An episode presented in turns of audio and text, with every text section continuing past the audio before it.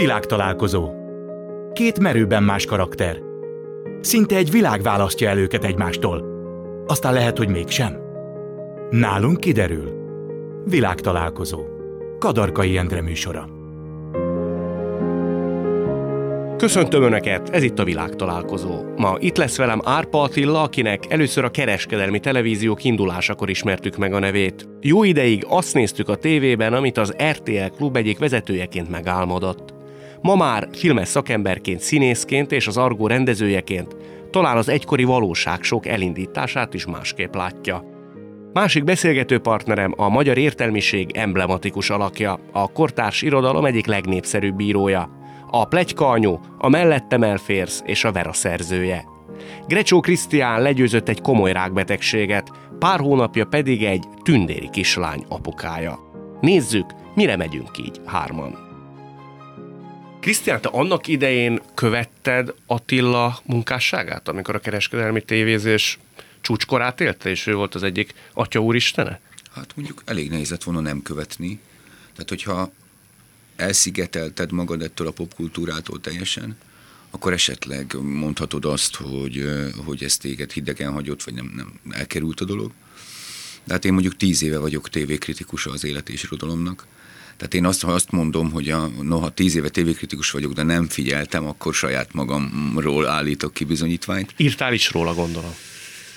Hát ugye ez azért nem tegnap volt ez a műsor, nyilván, hogy írtam róla. A, ugye annak egészen fölforgató hatása volt annak idején a mind a kettőnek, a, a, az eredet, tehát az első műsornak és a Big Brothernek, és akkor utána ugye nyilván a, a, jött a másik, a, a való világ, ugye az egy ilyen tulajdonképpen egy kicsit megváltoztatta, vagy elindult valami folyamata, amit ott, amikor, am, amióta mást gondolunk a kereskedelmi tévézésről, meg más gondolunk arról, hogy, hogy mi mindent szabad a tévében, meg mi minden, tehát hogy milyen irányuk vannak. Fontos ügy lehet az bizonyos szempontból, másfelől meg nyilván azoknak, az, azoknak meg a saját életükkel kell elszámolni, akik, akiknek nagyon megváltozott, és utána meg vissza kellett állni a sajátjukba. Neked el kell számolni a tekintetben valamivel, Attila?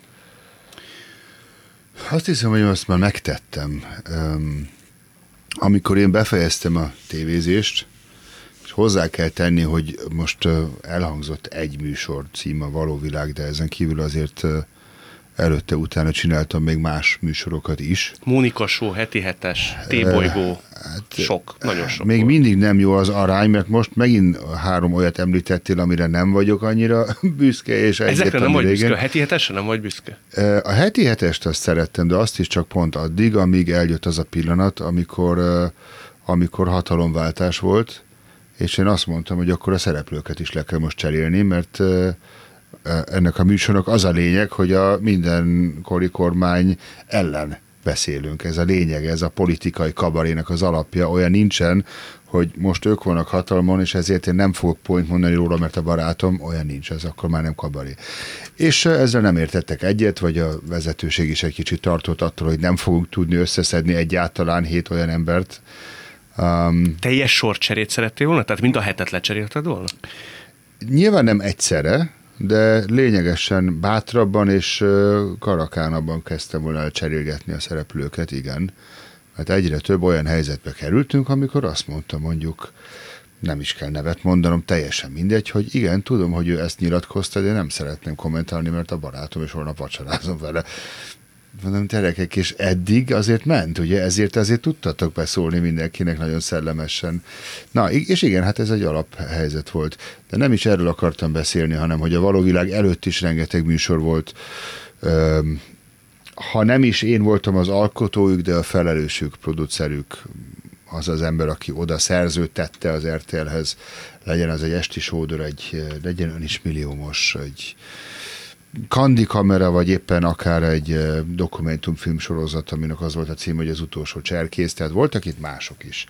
A való világ volt az én személyes, nevezzük úgy, hogy televíziózásnak a manierizmusa, tehát már az már nekem is a végén sok volt. Volt egy pont, vagy egy folyamat volt, amikor azt mondtad, hogy... Mind a kettő. A folyamat, én mindig hozzá kell tenni, hogy ezért egy nagy különbség egy ilyen, ilyen műsort gyártani, és egy ilyen műsort szeretni, mint műfaj, mint néző.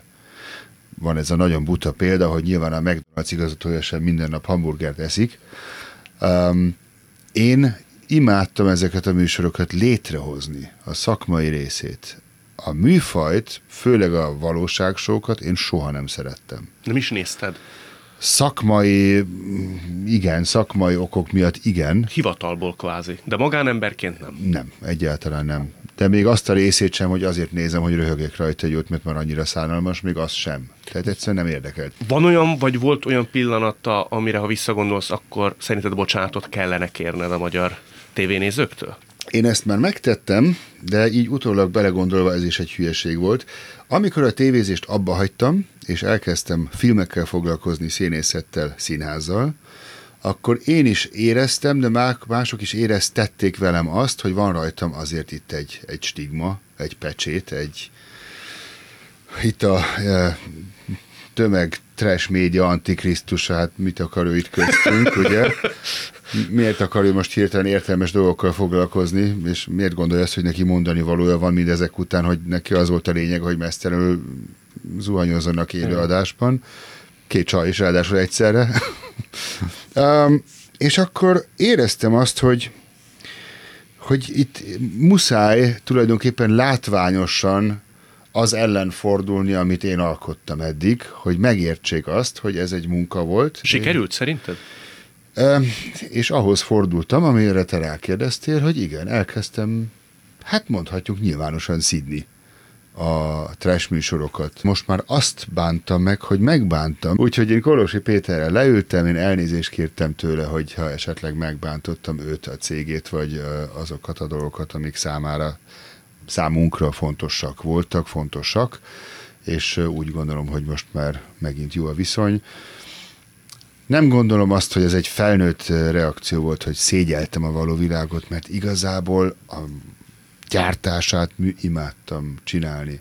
Azt szégyeltem, hogy a végén egyszer csak egy színpadon állok egy Fipreszki díj átadáson, és egy, hogy is mondjam, talán pont indexes újságíró, persze már csak azért is először a valavilágra kérdezett rá.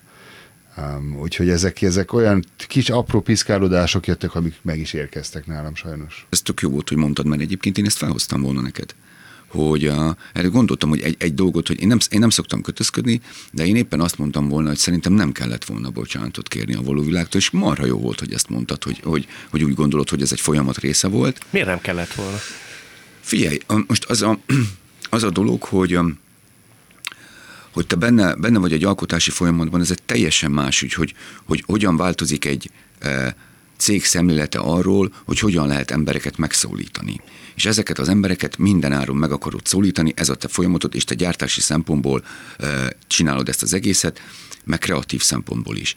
E, hogy is mondjam, lehet, hogy nem Shakespeare magasságokkal a dolgozol, de konkrétan embereknek kárt nem okozol, ezt nem kötelező bekapcsolni, nem kötelező nézni, tehát hogy a... Ízlésileg se, Krisztián?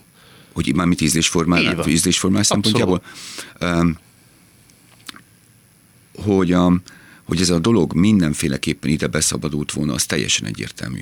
Hogy ehhez képest egy konkurencia is elkészült, az már piti ügy. Tehát érted, ez a, ez a műsor akkor végig szaladt Európán.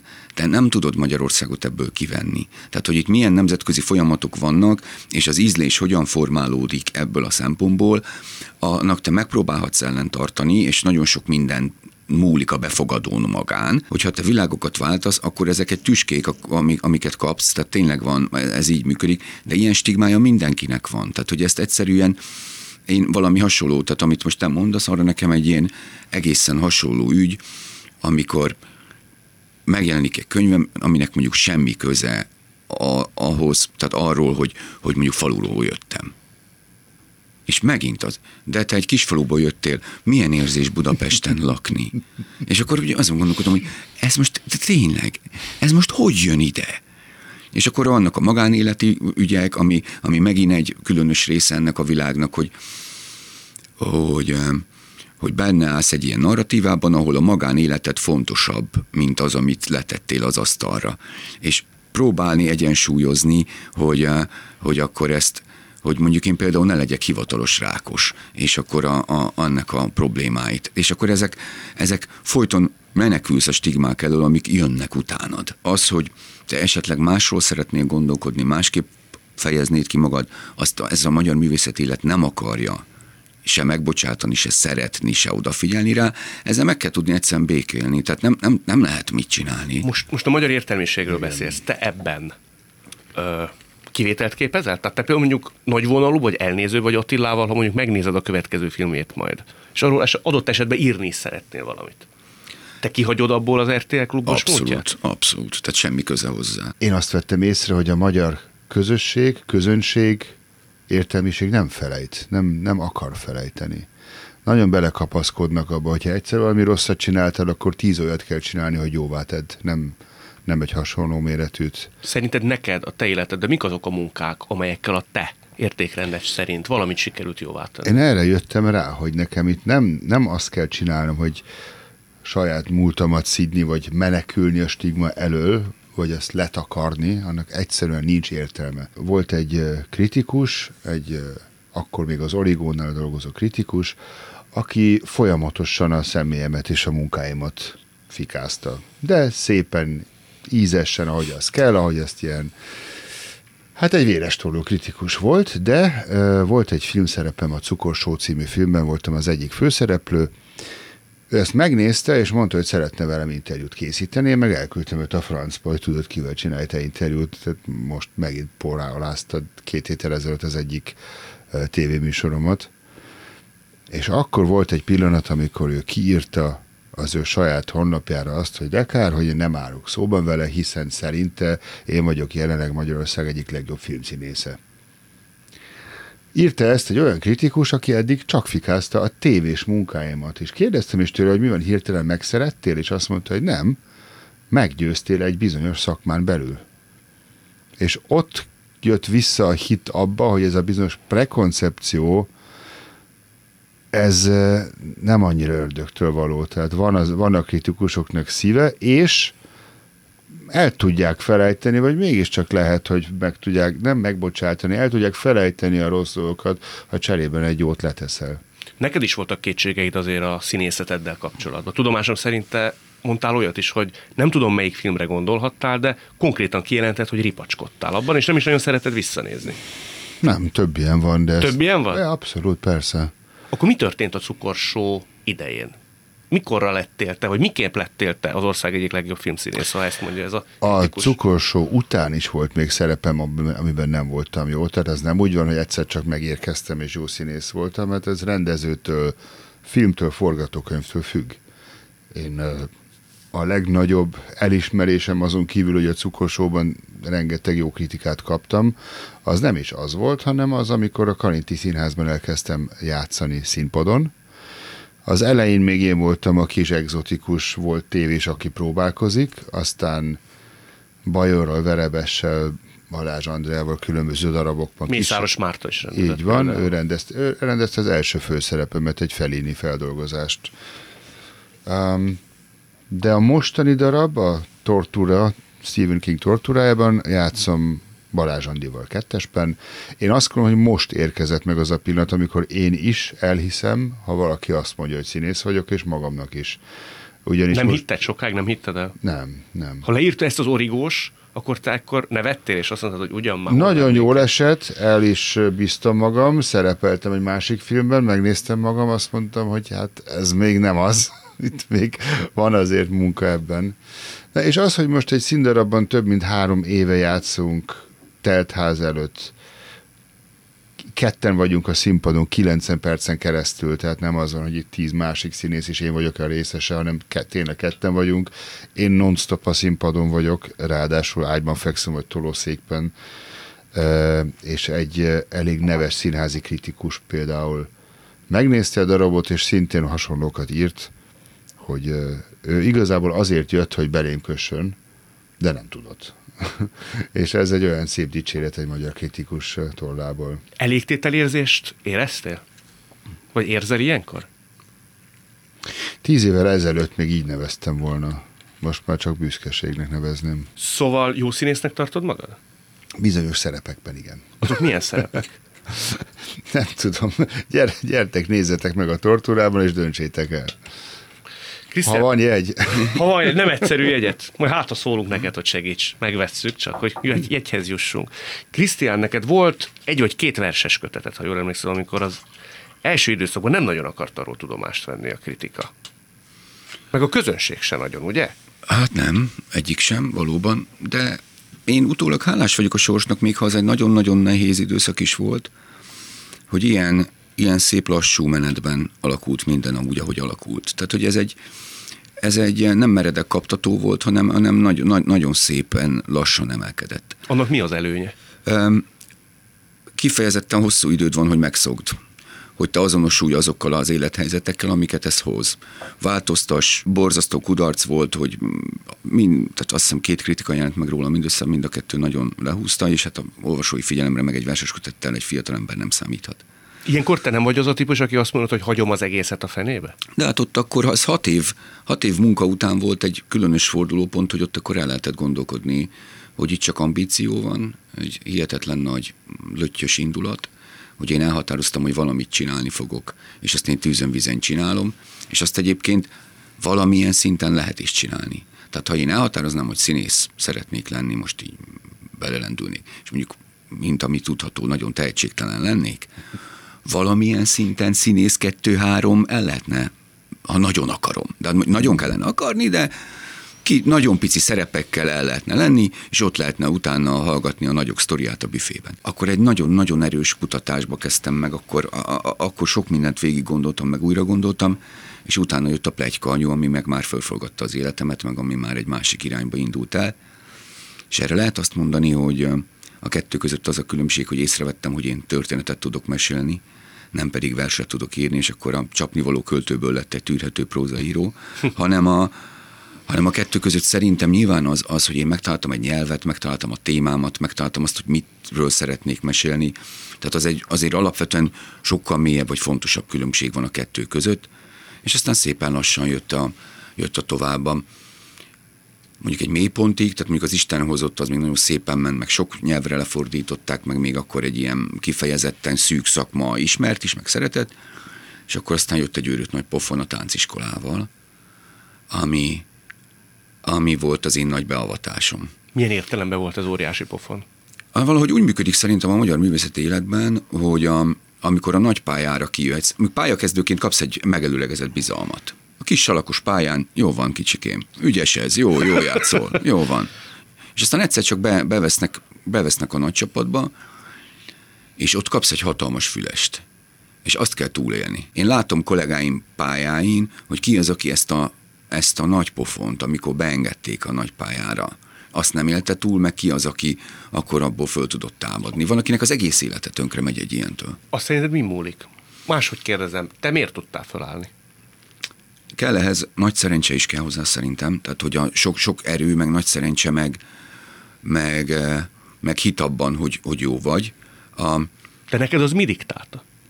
Uh, egyszerűen az, hogy én azt nem, tehát hogy nem volt más lehetőség, én azt gondoltam, hogy én ez vagyok, én ehhez értek, nekem ez az életem, tehát muszáj, hogy ezt, ezt akkor kitaláljam magam máshogyan, a hajamnál fogva kihúzva, uh-huh.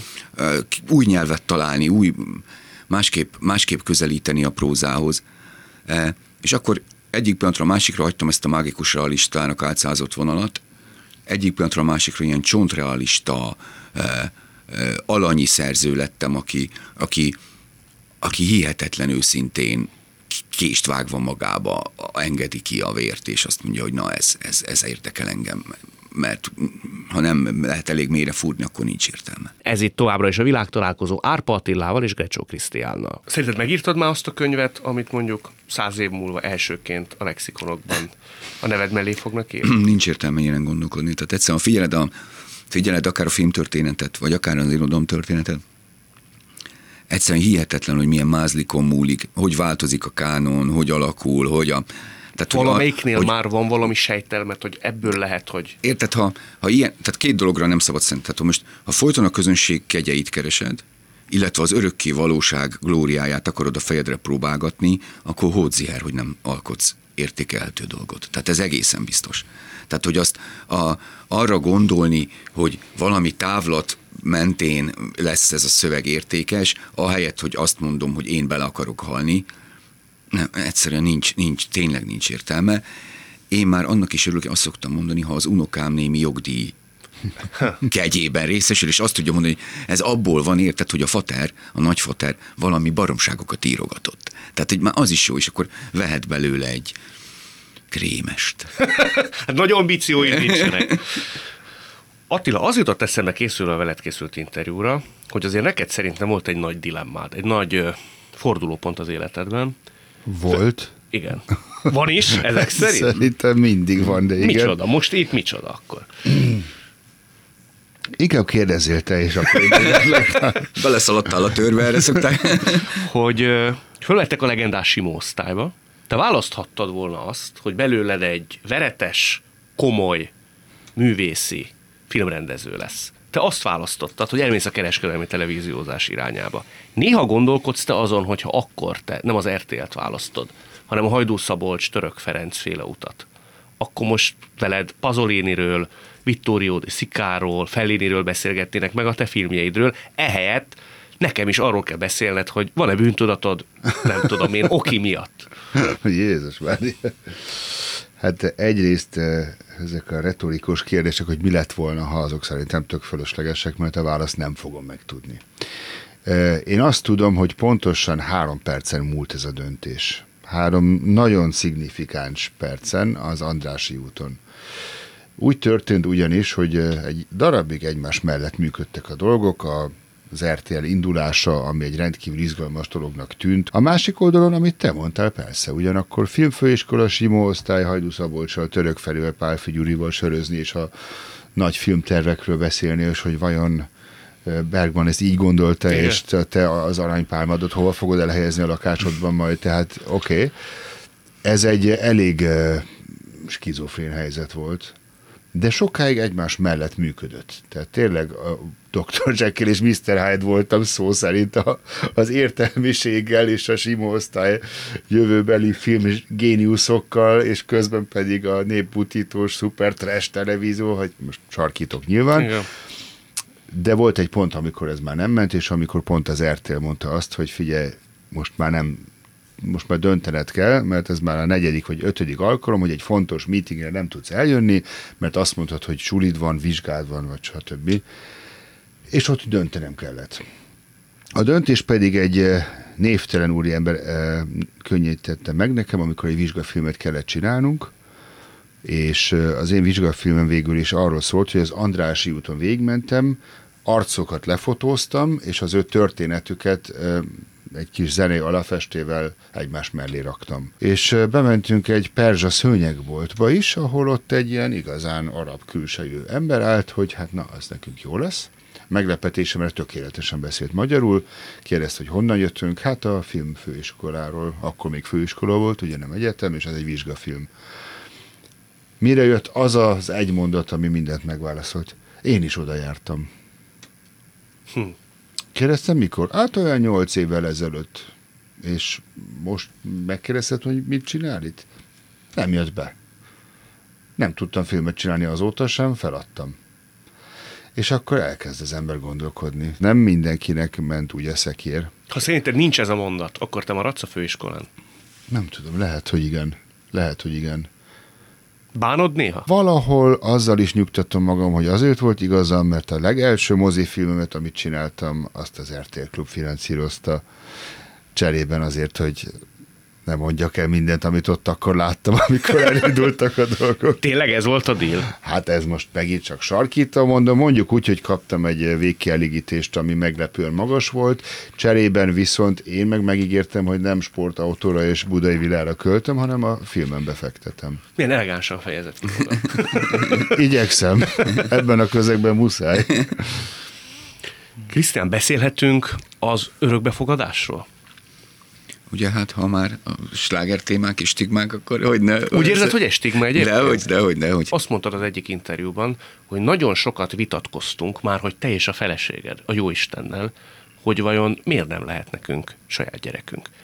Egy ilyen sokat morfondírozó bölcsember mire jut ilyenkor? Szerinted, hogy Isten ezt miért akarhatta így? Hát hál' Istennek meggondolta magát, és lehetett saját gyerekünk, hiszen ő a mi saját... Bocsánat, igen, persze, igen, igen, tehát hogy ő, ő, ő, ő, a mi saját, saját igen. gyerekünk, de hogy a, a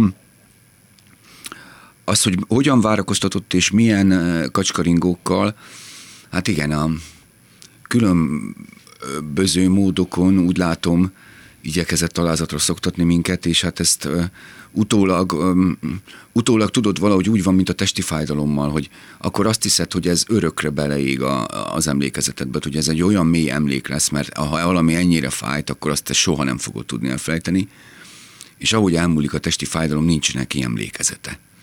Nem lehet narrálni, nem lehet kötni semmihez. A, a gyötrelemmel is valahogy így van, hogy az egész fölülíródik abban a pillanatban, amikor látod, hogy mennyivel jobban tudod értékelni. De mi olyan, olyan sokáig vártunk, olyan kiéhezetten, olyan nyitott szívvel erre a kislányra, nem tudhattuk a kislány nyilván. Az igaz, hogy megérezted, hogy, lesz, hogy kislány lesz? Én, a, én, én nagyon kislányos apuka szerettem volna lenni, én, én, én mindig úgy gondoltam rá, és úgy álmodoztam, hogy kislány, kislányról van szó. Te állítólag egyszer mondtad is a feleségednek, hogy kislányunk lesz, és pár óra múlva, vagy pár nap múlva csörrent a telefon. A, hogy- ez nagyon érdekes volt, igen, hogy, a, hogy, hogy akkor én még mindig mondtam, hogy nem, hát mi vissza fogunk kerülni, meg én meg fogok gyógyulni, meg e, e, rendben lesz, és akkor, akkor lendületet veszünk. És akkor egyszer volt, volt egy, e, tudod, ez úgy van, hogy amikor várakozol, akkor időről időre megkeresnek, hogy mondjuk egy adott mm, kisembernél, különböző életkorú, tehát hogy kisgyereknél hanyadik vagy a sorban.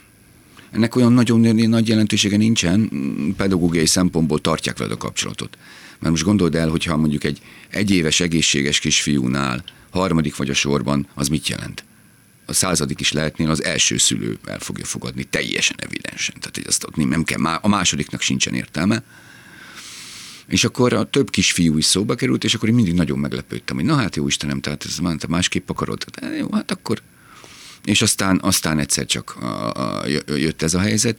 Szóval, hogy, hogy a lé- lényegre, hogy, hogy itt is egyszerűen csak most már úgy tűnik, mintha ez az egész azért történt volna, hogy, hogy aztán í- ilyen, ilyen nagyon evidensen tudjon boldogan alakulni, amikor megy. És persze ez az evidensen boldogan alakulni, ez nagyon ö, elengedett kézzel mondott magabiztosság, tehát ö, nyilván mindig vannak problémák, mindig alakulhat, mindig, és csak remélni tudom, hogy így folytatódik.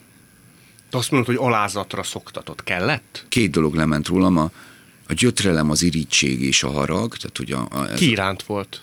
hát az egész világ, akinek Világ? lehet gyereke, tehát mindenkinek, aki...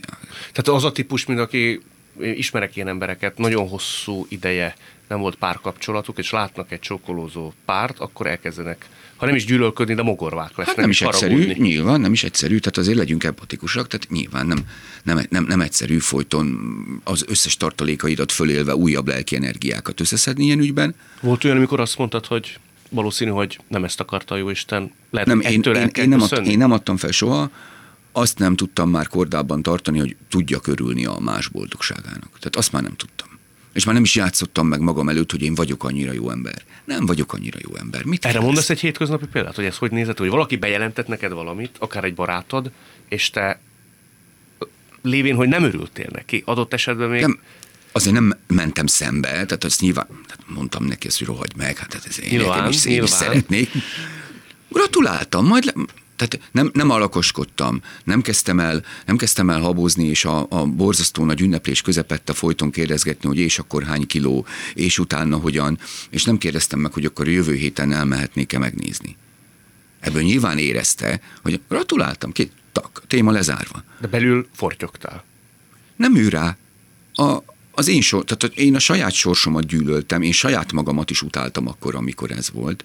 És nagyon jó att- attól az embertől megszabadulni, noha tudom, hogy ez azt jelenti, hogy én ezekre képes vagyok, és most is képes lennék. Mm. Tehát, hogy én nem lettem ettől jobb ember, csak sokkal könnyebb így szeretni magam jelen pillanatban. Azon gondolkodtam, hogy szerinted apának születik az ember, apa lesz egyszer csak, és az egy pillanathoz köthető, az egy folyamat, vagy ez hogy alakul ki az emberben?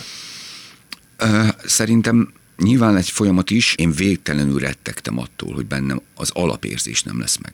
Tehát, hogy 43 éves korodra már kiég. Tehát egyszerűen már, hát én, elvég, én már az egyetemre mentem, már a főiskolát elvégeztem, és az egyetemre mentem, amikor apám ilyen idős volt, mint én most. Tehát, hogy az egész más dolog.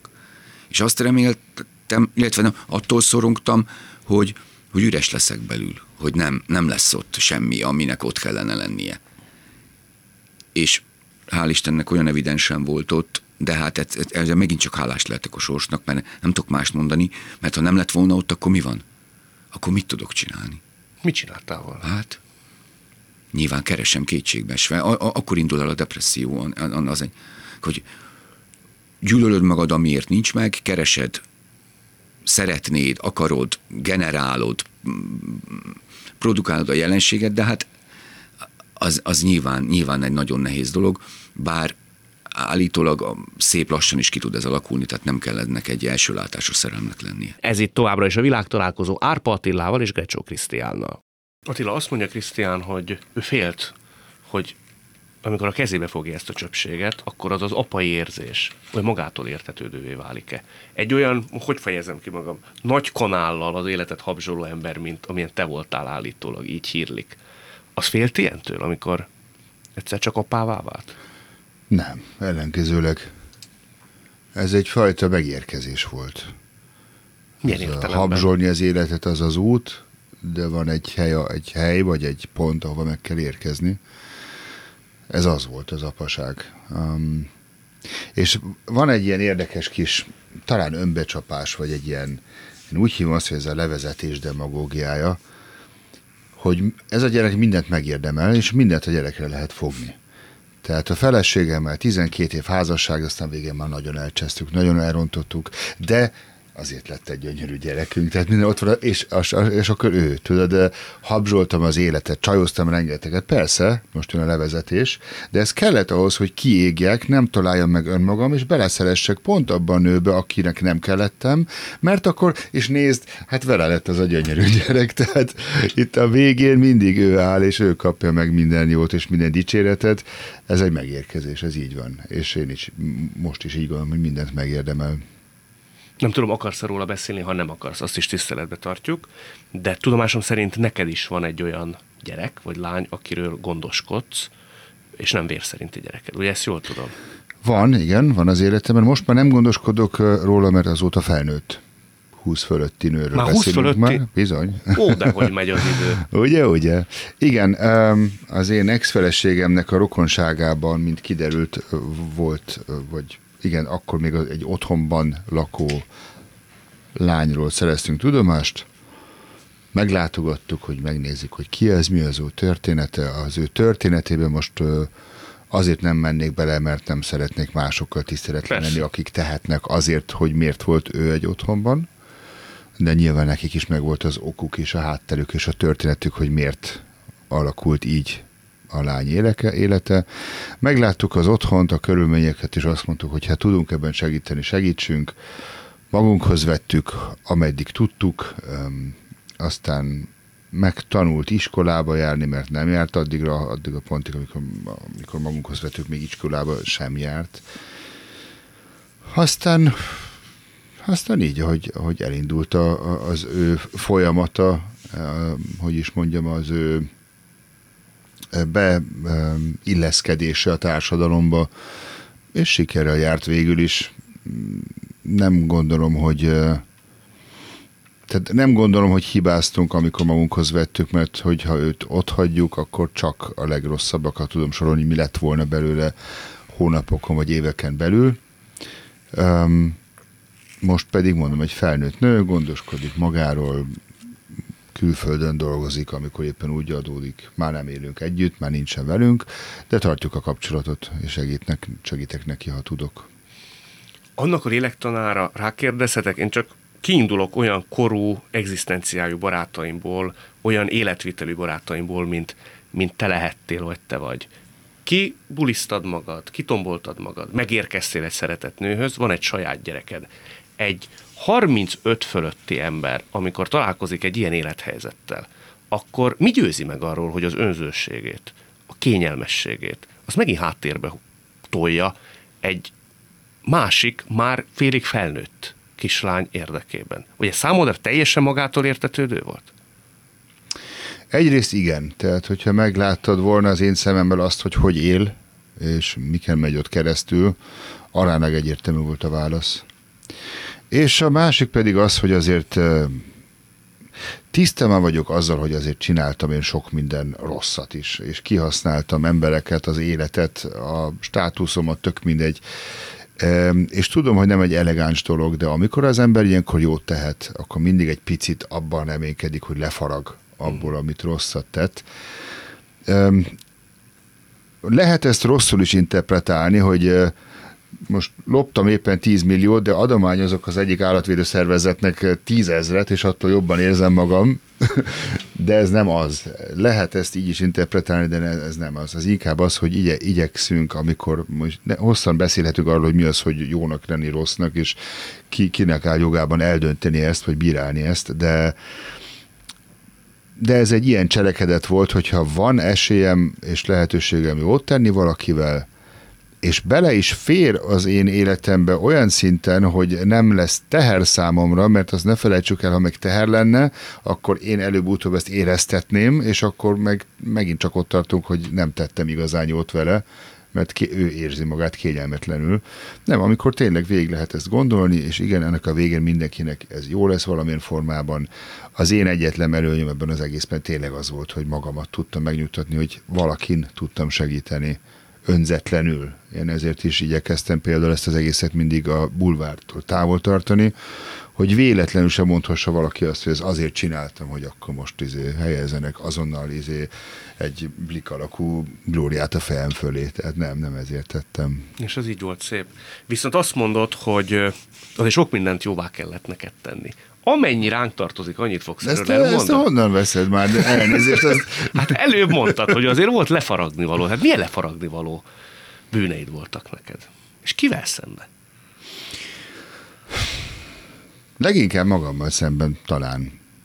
Leginkább magammal szemben a dilemma, amit előbb említettem, az igazából nem más, mint az időpazarlásnak a behozatala. Tehát amikor én például sokat tévéztem, sokat buliztam, sokat nem tudom, azzal foglalkoztam, amivel azért foglalkoztam, hogy mert milyen menő és milyen sok pénzt hoz, és ma már tudom, hogy mennyit jelent a pénz számomra, jóformán semmit, és mennyit jelent mondjuk az a gondosan, vagy éppen teljesen gondtalanul felépített hírnév Magyarországon, hogy az mennyit jelent.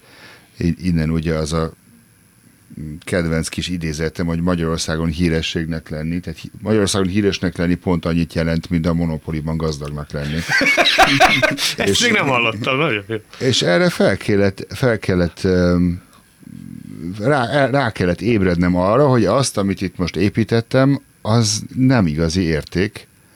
Nagyon messze vagyok még attól, hogy nemzetközileg is elismert és sikeres filmet csináljak, Úgyhogy igazából ez itt a dilemma, hogy ez a sok év, de azt már nem tudod jóvá tenni, azt azzal tudod jóvá tenni, hogy a jövőre koncentrálsz, és most már olyanokkal foglalkozol, amiket értéket képviselnek. De ez sem könnyű, mert előbb-utóbb mindig megtalált téged egy olyan deal, vagy felkérés, vagy lehetőség, ami meg megint csak eltántorít ettől az úttól. De voltak, vagy vannak olyan emberek, akikkel kapcsolatban neked például restanciád van? A korábbi életedből? Hmm, hát ha vannak, akkor ez egy nagyon jó alkalom, hogy megkérjem őket arra, hogy jelentkezzenek, mert én speciál most így nem tudnék emlékezni olyanra, igen. Tehát amikor ez az egész MeToo történet elindult, akkor én is végig gondoltam, azért én is voltam tévés vezető, filmrendező, tehát az összes olyan pozícióban voltam, ami, ami okot adhat arra, hogy, és gondolkodtam is azon, hogy kiírjam egyszer egy ilyen posztban azt, hogy ha már elindult ez az egész lavina, és valaki van, akivel én tisztességtelen voltam, az jelentkezzen már inkább most nálam. De az már nem jelzésértékű, ha elgondolkodik az ember picit? Akkor kezd az lenni, hogyha már olyan dolgokkal vádolnak, amiről nem is gondoltad volna, hogy ez bármilyen formában bűn. Mondj egy példát egy kétértelmű megjegyzést tenni egy hölgynek a dekoltázsára. Most mondtam egy példát. Uh-huh. de lehet sokkal-sokkal finomabb, lehet az egy vacsora meghívás azzal a mondattal is, hogyha finom volt az étel és van kedvünk, akkor utána még bármi történhet. Az ilyen mondat is van már biztos, hogy van olyan nő ezen a jelenlegi helyzetben, aki ezt is már nem tudom, tisztességtelen támadásnak venni. Itt meg arra gondoltam, hogy azt mondtad az egyik interjúban, hogy te egy szenzációs manipulátor vagy, de lévén, hogy jó embernek tartod magad. Te ezzel ritkán élsz vissza. Ah, én nem tartom magam annak. Um, nem tudom, ki, ki, ki, ki az, aki ezt eldönti, hogy valaki jó manipulátora vagy sem. Te eldöntötted ebbe az interjúban, mert annak nevezted magad. Ja, én magamat annak igen, neveztem? Igen. Na, úristen, jó. Igen, vigyázni kell, hogy mit mond az ember, melyik interjúban is kinek, mert vissza. Rád olvassák utólag, igen. igen. Te ilyen? Akkor valószínűleg inkább arról beszélünk, hogyha, hogyha mondjuk film, filmkészítésről beszélünk, ez egy példa, és én el szeretnék érni egy bizonyos dolgot, hogy már pedig ez a jelenet nézzen ki így, akkor bizony sokszor kollégákat, munkatársakat valamilyen formában vagy meggyőzni, vagy manipulálni kell az, hogy eljussál oda, és ez általában elég jól sikerült nekem, igen. De ez mitől lenne elítélendő lévén, hogy te azzal mentegetted mindezt, hogy jó ember vagy, és nem élsz vissza vele. Te mondod, hogy elítélendő. A manipuláció az én részemről egyáltalán nem, ahonnan én ülök, nem elítélendő, hanem inkább egy, mondjuk úgy, egy, egy skill. Tehát egy jó értelemben vett képesség. Lehet azt rosszra is használni, de nem, nem alapvetően valakit manipulálni, nem minden esetben egy rossz dolog. Sőt, talán még segítesz is neki a végén. Igen? Hát nem. Hát ahhoz elég biztos tudás kell. Én meg vagyok győződve arról, hogy nekem most ezt a 10 g heroint egyszerre be kell tolnom itt és most ma este. Meggyőzni őt arról, hogy ez nem egy jó ötlet, pláne mondja, hogyha tegyük fel éppen nincsen teljes mértékben magánál, ez egyfajta manipuláció, nem? Hát, ha már ezt említed, én nem hoztam volna szóba, hogy áll az az eljárás, amivel tavaly évelején vádoltak, meg nevezetesen, hogy rátörte Sehogy, az ajtót. Sehogy, ez egy, ez egy félreértés, erről nem is érdemes beszélni, ez egy, ez egy hülyeség. Dühített akkor nagyon, mert tele voltak vele a lapok.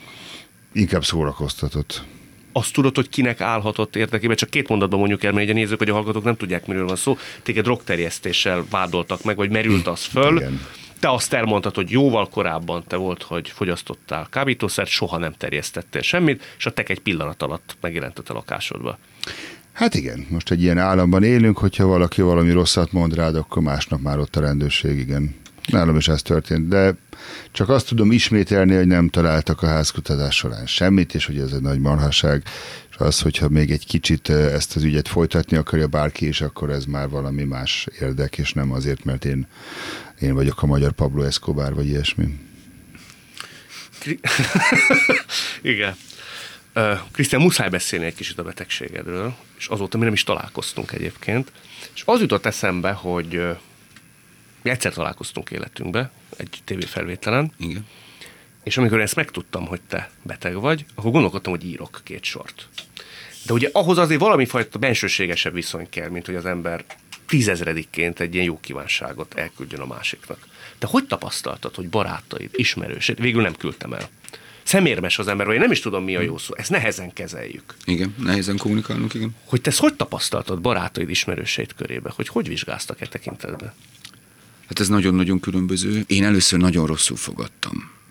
A, ugyanis a, az önvád mellett és az öngyűlölet mellett az dolgozott bennem folyamatosan, hogy nyilván vágytam a régi életemre, e, ami kedről szerdára elmúlt. Na most nem elég, hogy kikerültem az életemből, még láttam, hogy a többiek nyilván nem kerültek ki, de még azt is láttam, hogy milyen könnyedén megy minden tovább.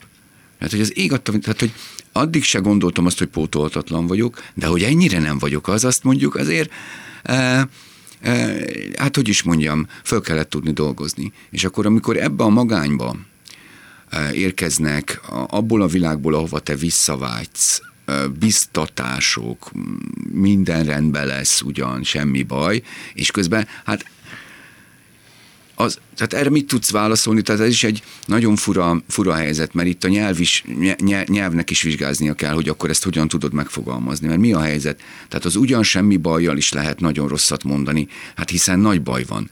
De ha meg azt mondod, hogy hát tudom, hogy nagy baj van, akkor meg lehet, hogy éppen azzal zúdítasz valami olyasmit, amikor éppen Akkor perlekedtél, ha valaki elkezdett írni, és negédesen vigasztalni? Inkább nem válaszoltam, vagy nagyon egy köszönömmel megoldottam a dolgot, és akkor aztán egyszer a feleségem hazájutott egy ilyen hatalmas mappával, a képzősök járnak, tudjátok, ezekkel a, a, a nagy papír mappá, mappákkal. Hazállított egy olyannal, a magvetőbe küldte el egy Tamásiból egy nyugdíjas pedagógus a kiadómba. Ezer darut hajtogatott nekem. Úgy, hogy soha életünkben nem találkoztunk, olvasta a hírt, és hogy a, a, a japán hagyományokban ez a, a, a, ott van, egy, van ennek egy, egy eset miatt jelentősége, hogy, hogy ez egy gesztus, hogyha valakinek ezer darut hajtogatnak, akkor meg fog gyógyulni. Hm. És ő ezt egyedül megcsinálta, megküldte. Na most az egy nagyon, az egy olyan gesztus volt, ami kilökött engem ebből az önsajnálat, öngyűlölet helyzetből, és akkor attól a pillanattól kezdve már megértettem, hogy, hogy bármilyen hír érkezik, hát azok az emberek mégiscsak gondolnak rám. Tehát, hogy az van, hogy, hogy nem vagyok pótolhatatlan, de attól még hiányozhatok. És a, a hogy, ez, hogy, ezek, hogy ezeket attól, attól kezdve megtanultam becsülni. Nem akarok bölcselkedni, de az egy nagyon tényleg talán egy megfogadható jó tanács, hogy a, a beteg nem hibás azért, hogy ő beteg. Tehát se tudat alatt, se tudatosan ne fogalmazzuk meg ilyesmit, és próbáljuk magunkat erre meggyőzni is, hogy a mi családtagunk szerettünk, hogyha mi olyan szerencsések vagyunk, hogy mi egészségesek vagyunk, nem vétkezett azért, hogy ő beteg legyen. Neked mennyi időnek kellett eltelni, hogy erre rágyere? Hát segítettek, tehát voltak segítőim, pszichológusok, a, a, a, a drága doktornőm, a, a Petre Nyágota. Első mondat ez volt, nem te vagy a hibás.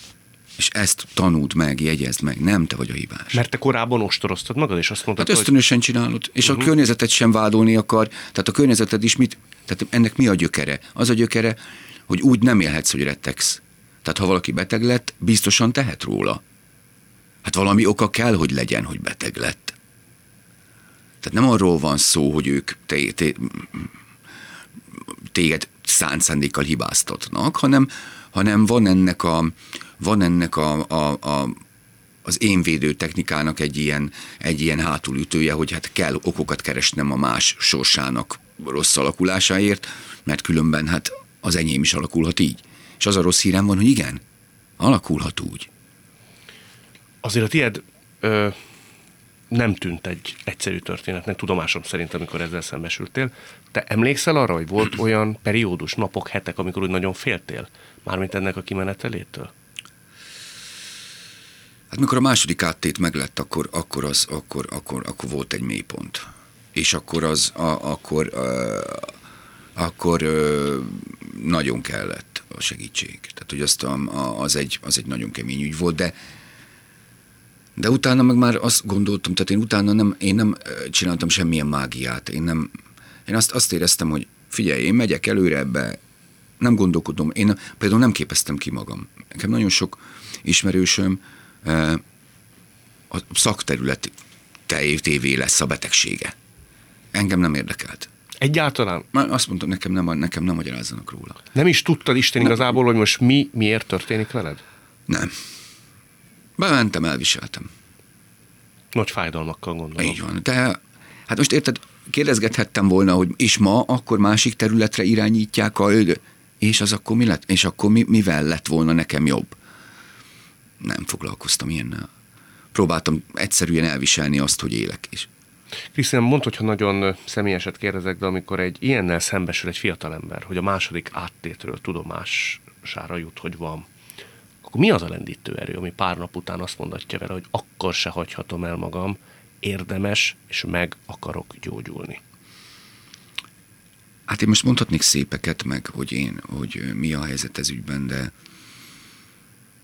meg arról, hogy azt gondolod, hogy te nem félsz a haláltól, meg hogy mikor ilyen mondatokat hallok azóta, hogy én, én csak a családomat féltem, én az elmúlástól nem félek, meg az ez az élet része, hát azt tudom erre mondani, hogy akkor semmi más nem tudsz, mint kétségbesve akarni, hogy hát ne, ne, ne, ne vicceljünk már, hát azért még egy kicsit.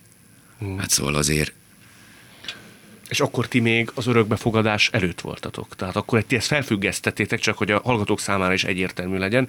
Ti sokáig szerettetek volna, jött ez a betegség, és ezt fel kellett függeszteni. Fel kellett, ez így jó. Ezt így felfüggesztődött legyen ez ilyen szenvedő szerkezetben, hogy ki függesztette föl, meg hogyan.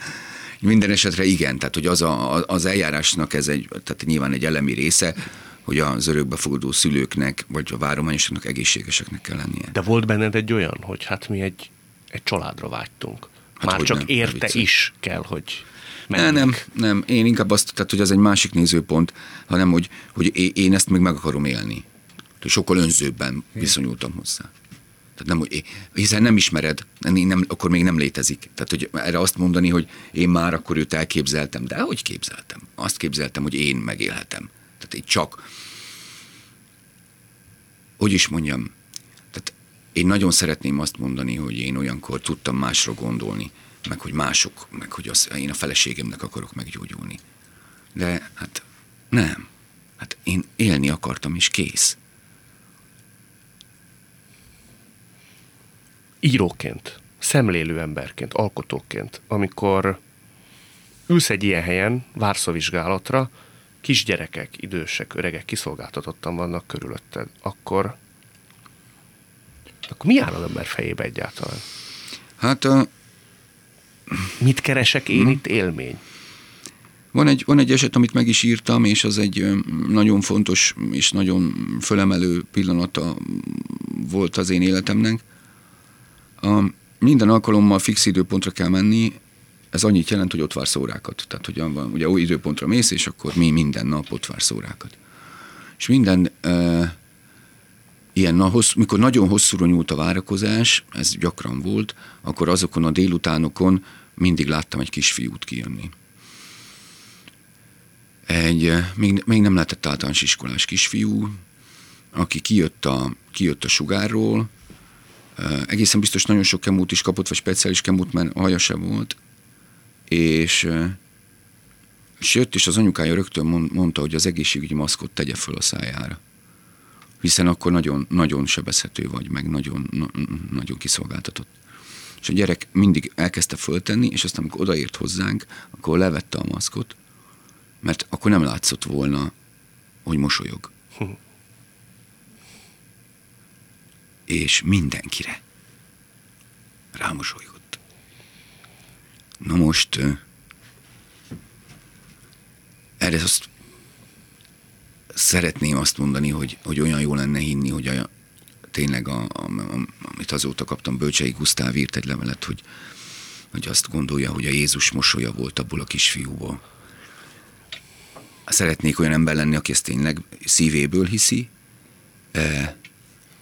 de az biztos, hogy, hogy valami ember fölötti volt az, ami ott akkor történt az a mosoly. Amikor utoljára beszélgettünk, az volt az utolsó kérdésem, hogy hiányzik-e bármi a te életedből, akkor azt mondtad, hogy akkor lesz igazán teljes a te életetek, hogyha érkezik oda egy gyerek. Most gondolom minden teljes és minden rendben van. Igen, ezt tudod, hogy van, hogy most jönnek a fogai, tehát hogy ezt minden teljes és minden, hogy ne, nem akarom elviccelni, persze. Persze, hát nagy óriási boldogság. Tehát, hogy nem, csak közhelyeket tudok mondani, olyan gyönyörű közhelyeket, amiket én is rengeteget hallottam életemben, de az ember ezt ilyenkor úgy éli meg, mintha ezt még soha senki az életben nem élte volna meg, hogy a gyerek fölnéz, hogy a gyerek rámosolyog, hogy, tehát hogy ugye nyilván ezek mindig olyan gyönyörű egyedi közhelyek, amelyeket, amelyeket nem, nem, nem, nem, nem lehet elmesélni, mert akiben nincs benne, tehát hogy ez tény, tényleg nem átadható. Nincs benne, annak nem, nem tudok. Tehát persze, egy nagy csoda ez. Köszönöm, hogy itt voltatok, és köszönöm a bizalmatokat. Nagyon vártam, és nem csalódtam. Nagyon-nagyon jól beszélgettünk, én nagyon élveztem. Árpa Attilát és Grecsó Krisztiánt látták, köszönöm hallották. Szépen. Eheti vendégpárosunk Árpa Attila és Grecsó Krisztián volt. Világtalálkozónkat nem csak hallgathatják, de végig is nézhetik. Iménti beszélgetésünk hamarosan már látható lesz YouTube csatornámon is. A mai adás létrejöttében köszönöm Varholik Zoltán és Rózsehegyi Gábor segítségét. Találkozunk jövő szombaton itt a Klubrádióban. Viszont hallásra!